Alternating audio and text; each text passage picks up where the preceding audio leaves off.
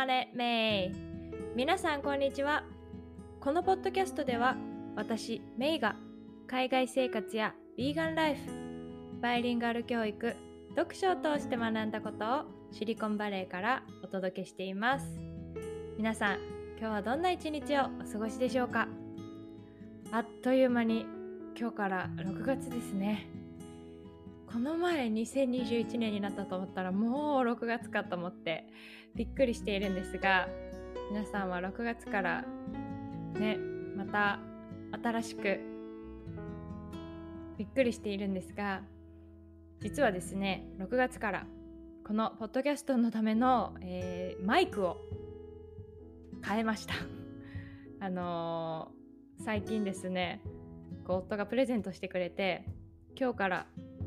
ちょっと音質が良くなるといいななんて思いながら今撮っているところなんですけれども。はい。皆さん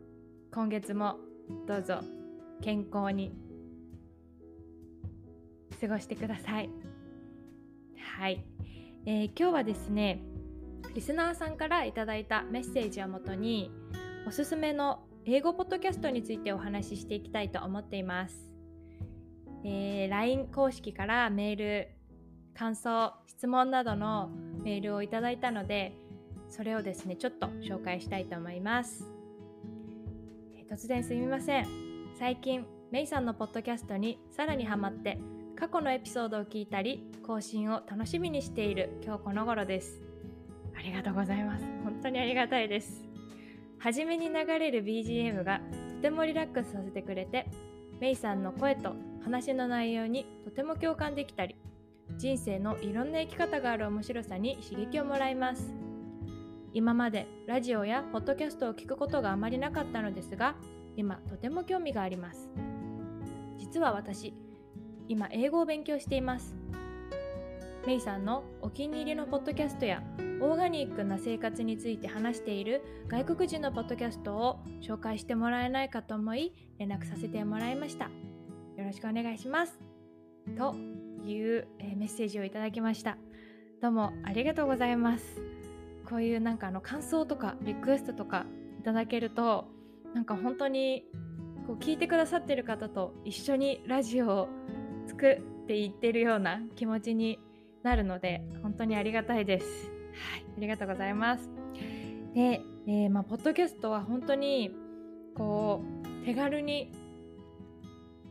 耳だけで聞くことができるので散歩しながらだったりとか掃除しながらだったりとかいろいろこうながら聞きができるので私もすごく手軽に聞けてハマっているんですけど、うん、だからすごくね気持ちがわかります。そして私の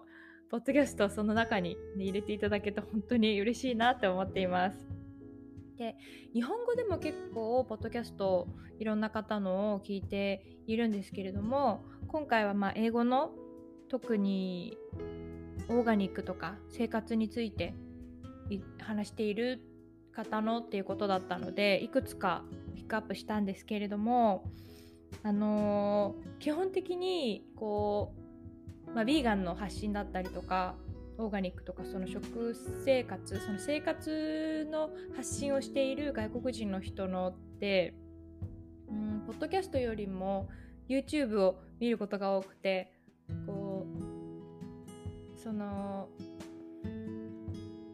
やっぱりどんな風に作ってるかとかどんなものをどんな風に使ってるかっていうのがポッドキャストよりも YouTube の動画の方が目に入ってきたりしやすいので、うん、なんですけれども、まあ、私が、えー、今いいなと思っている3つのポッドキャストの英語の番組についてお話ししたいと思います。1つ目が The Female Health Solution っていう、えー、ドクター・ベスっていう方がやっているポッドキャストなんですけれどもこの方は女性の健康だったりとかそのホルモンバランスのことについてよく話をしている方で、まあ、男女の体が全然違うっていうことあと女の人だとしても同じ女の人でもやっぱり一人一人全然体の作りが違うっていうことをやっぱりまず理解しないといけないっていうことをあのすごく発信されていてなんかこう最近自分の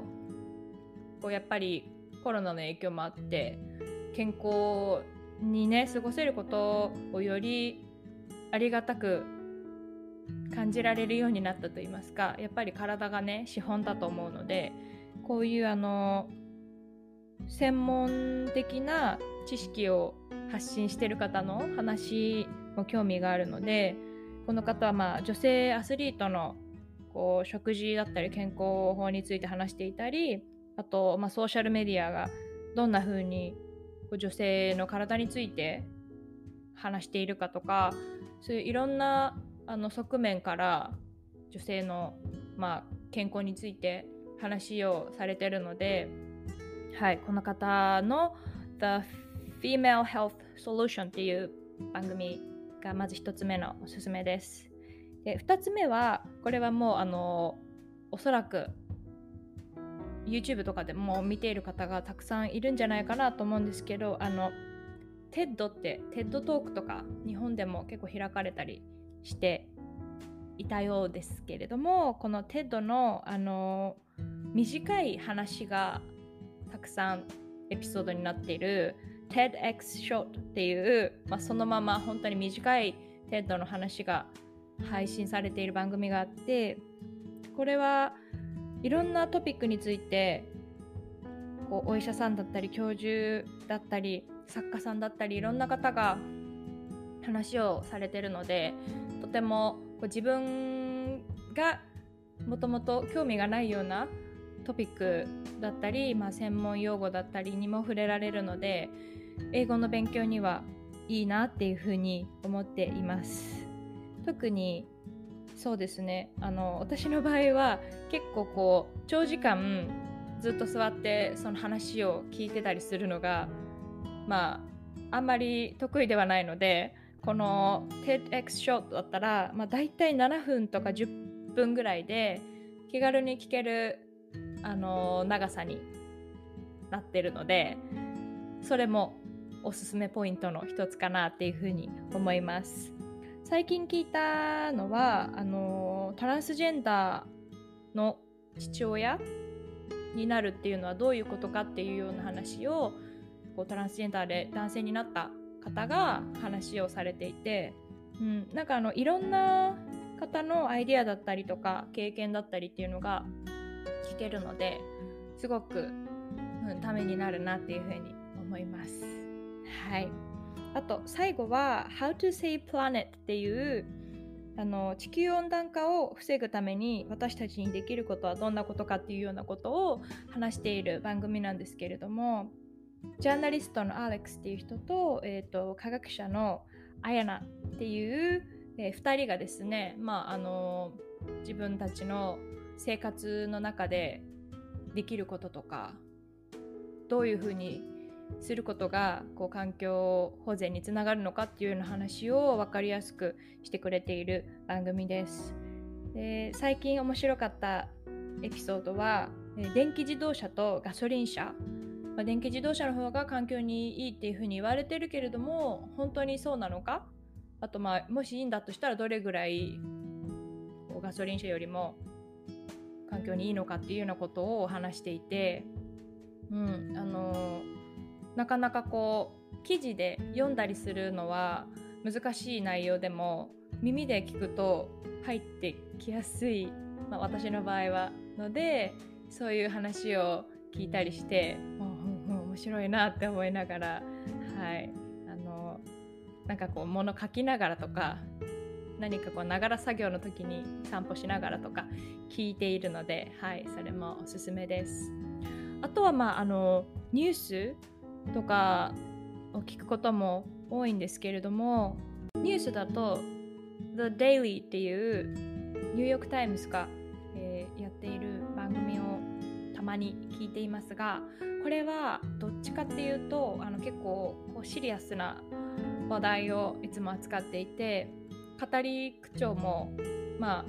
とても明るい感じではないのでハキハキして聞きやすいんですけれども聞き終わった後になんか結構こう考えさせられるというかなので、まあ、明るい気持ち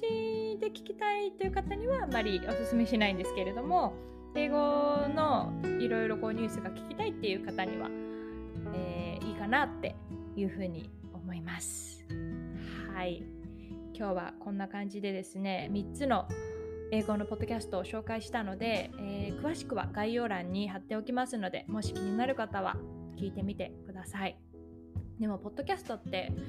1倍、2倍速とか、